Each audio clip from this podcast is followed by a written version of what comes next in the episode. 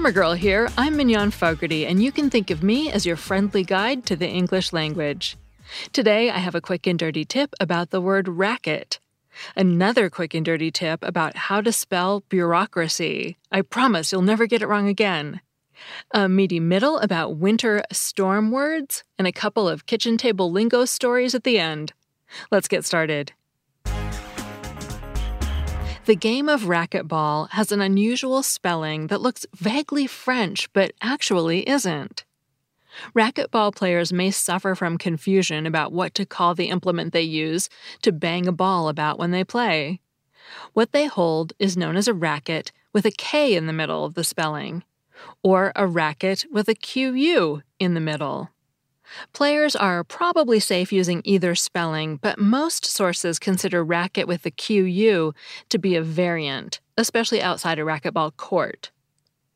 The word racquetball, spelled with the QU, is celebrating its 50th birthday this year. But the game of rackets involving hitting a ball about in an enclosed area is more than 500 years old.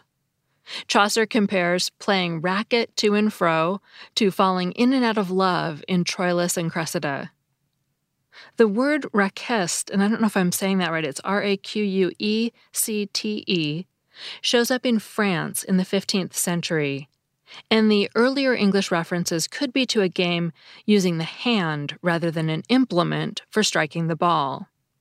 There's an earlier Arabic word, raha, R A H A H, for palm of the hand. The QU spelling for racket first appears in the Oxford English Dictionary corpus in 1709 in relation to a lacrosse stick. Lacrosse, meaning the stick, is French. The racket with a QU spelling for a game or implement seems to be a North American invention, later used in reference to rackets as played in England. Rackets, which involved hitting a ball against a wall rather than over a net, evolved into squash. Racquetball evolved from a similar game called paddleball, which was originally played by tennis players at the University of Michigan around 1930. They practiced indoors on squash courts when the weather was bad, substituting ping pong paddles for their tennis rackets, and then a hard rubber ball for the fuzzy tennis ball. In 1949, a tennis pro named Joe Sobek added strings back into the paddle and came up with the rules for what he called paddle rackets. In 1969, at the sport's first large tournament in St. Louis, competitors decided on one prominent player's suggestion to call the sport racquetball and the International Racquetball Association was formed, spelled with a Q U. That spelling of racket is well established, even if there's little logic or history behind it.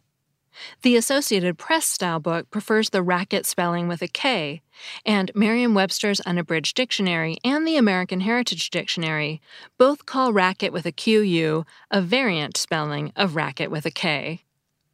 The game returned to England in 1976, but played on a squash court with a different ball and some different rules.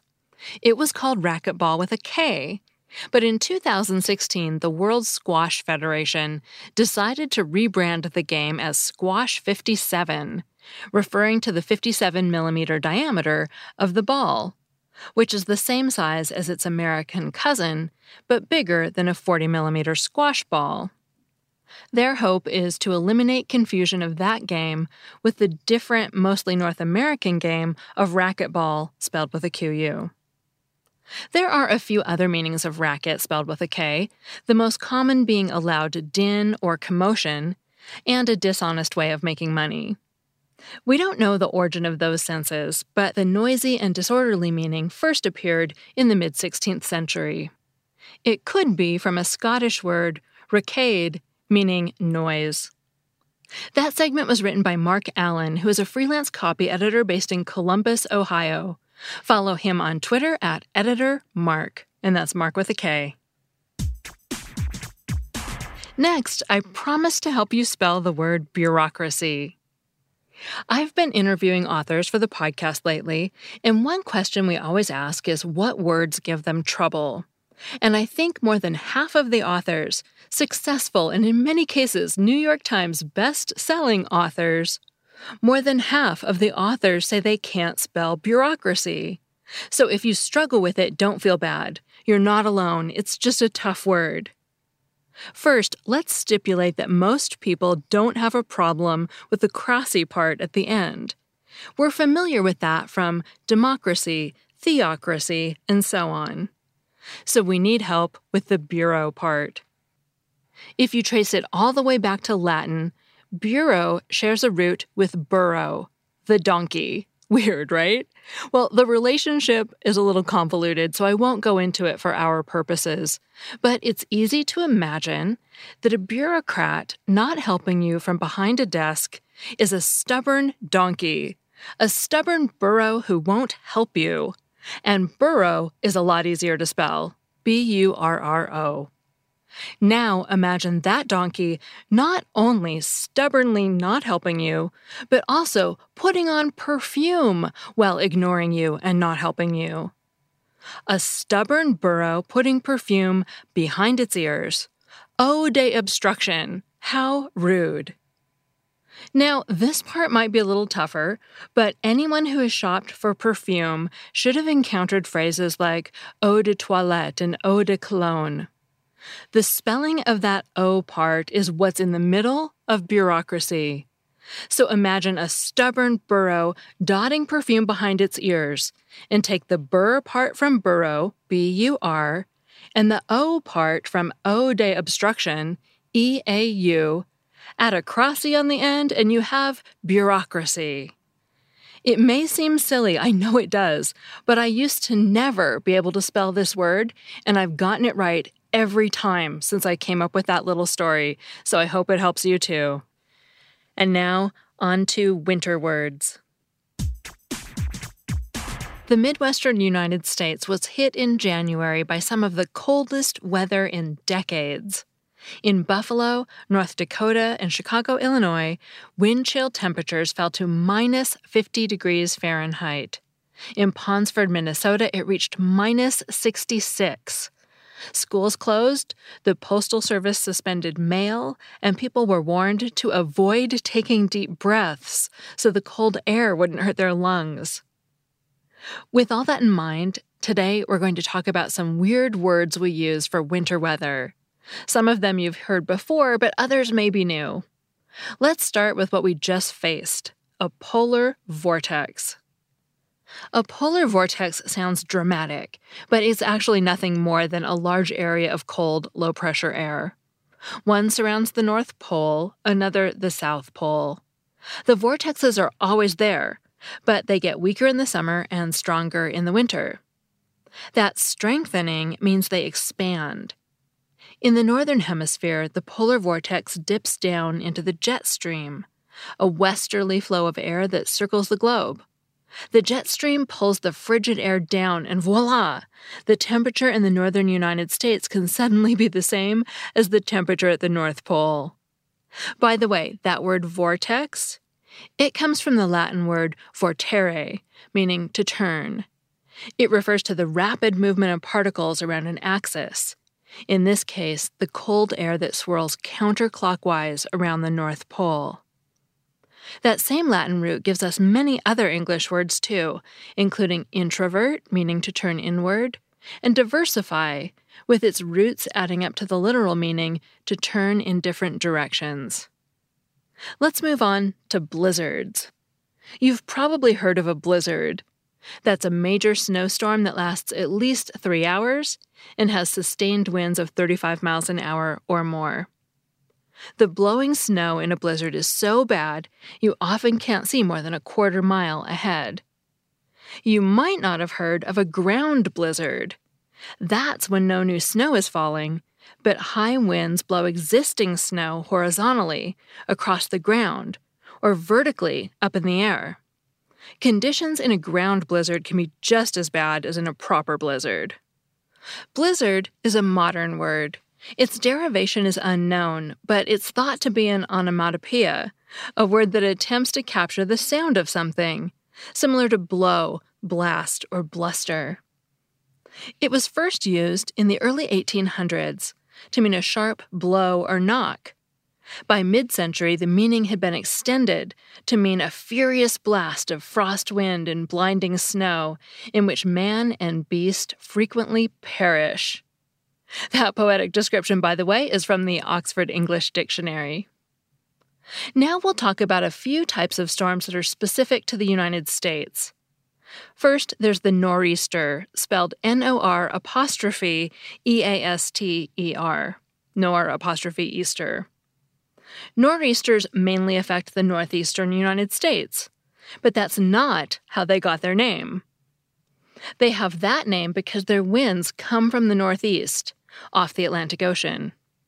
Sailors have long identified storms by the direction of the approaching winds. Over time, they began calling these storms northeasters and eventually shortened it to nor'easter. Nor'easters usually occur in the winter, but they don't always bring snow. In fact, they often act more like hurricanes, bringing strong winds, heavy rains, and enormous waves. The most devastating nor'easter in recent memory was the so called bomb cyclone that occurred in January 2018. It produced boot covering snow from Maine to North Carolina and the highest tides seen in Boston since 1921. Oh, and the bomb cyclone refers to a storm in which the barometric pressure falls 24 millibars in 24 hours. Millibars are the unit scientists use to measure air pressure, by the way. The formation of such a storm? Naturally, is called bombogenesis. Another storm unique to the United States is the Panhandle Hook. These are storms that build up in the Panhandle region of Texas and Oklahoma. They initially move east and then hook northeast toward the upper Midwest or Great Lakes region. The leading edge of the storm usually brings heavy snow, the trailing edge, thunderstorms. That's quite a combination. The Panhandle, by the way, is the name for the rectangular portion of Texas that juts north at the top of the state. It's bordered by New Mexico on the west and Oklahoma on the north and east. And yes, it's called a panhandle because it's straight and narrow like the handle of a pan. The rest of Texas spreads out below it like the belly of a pan.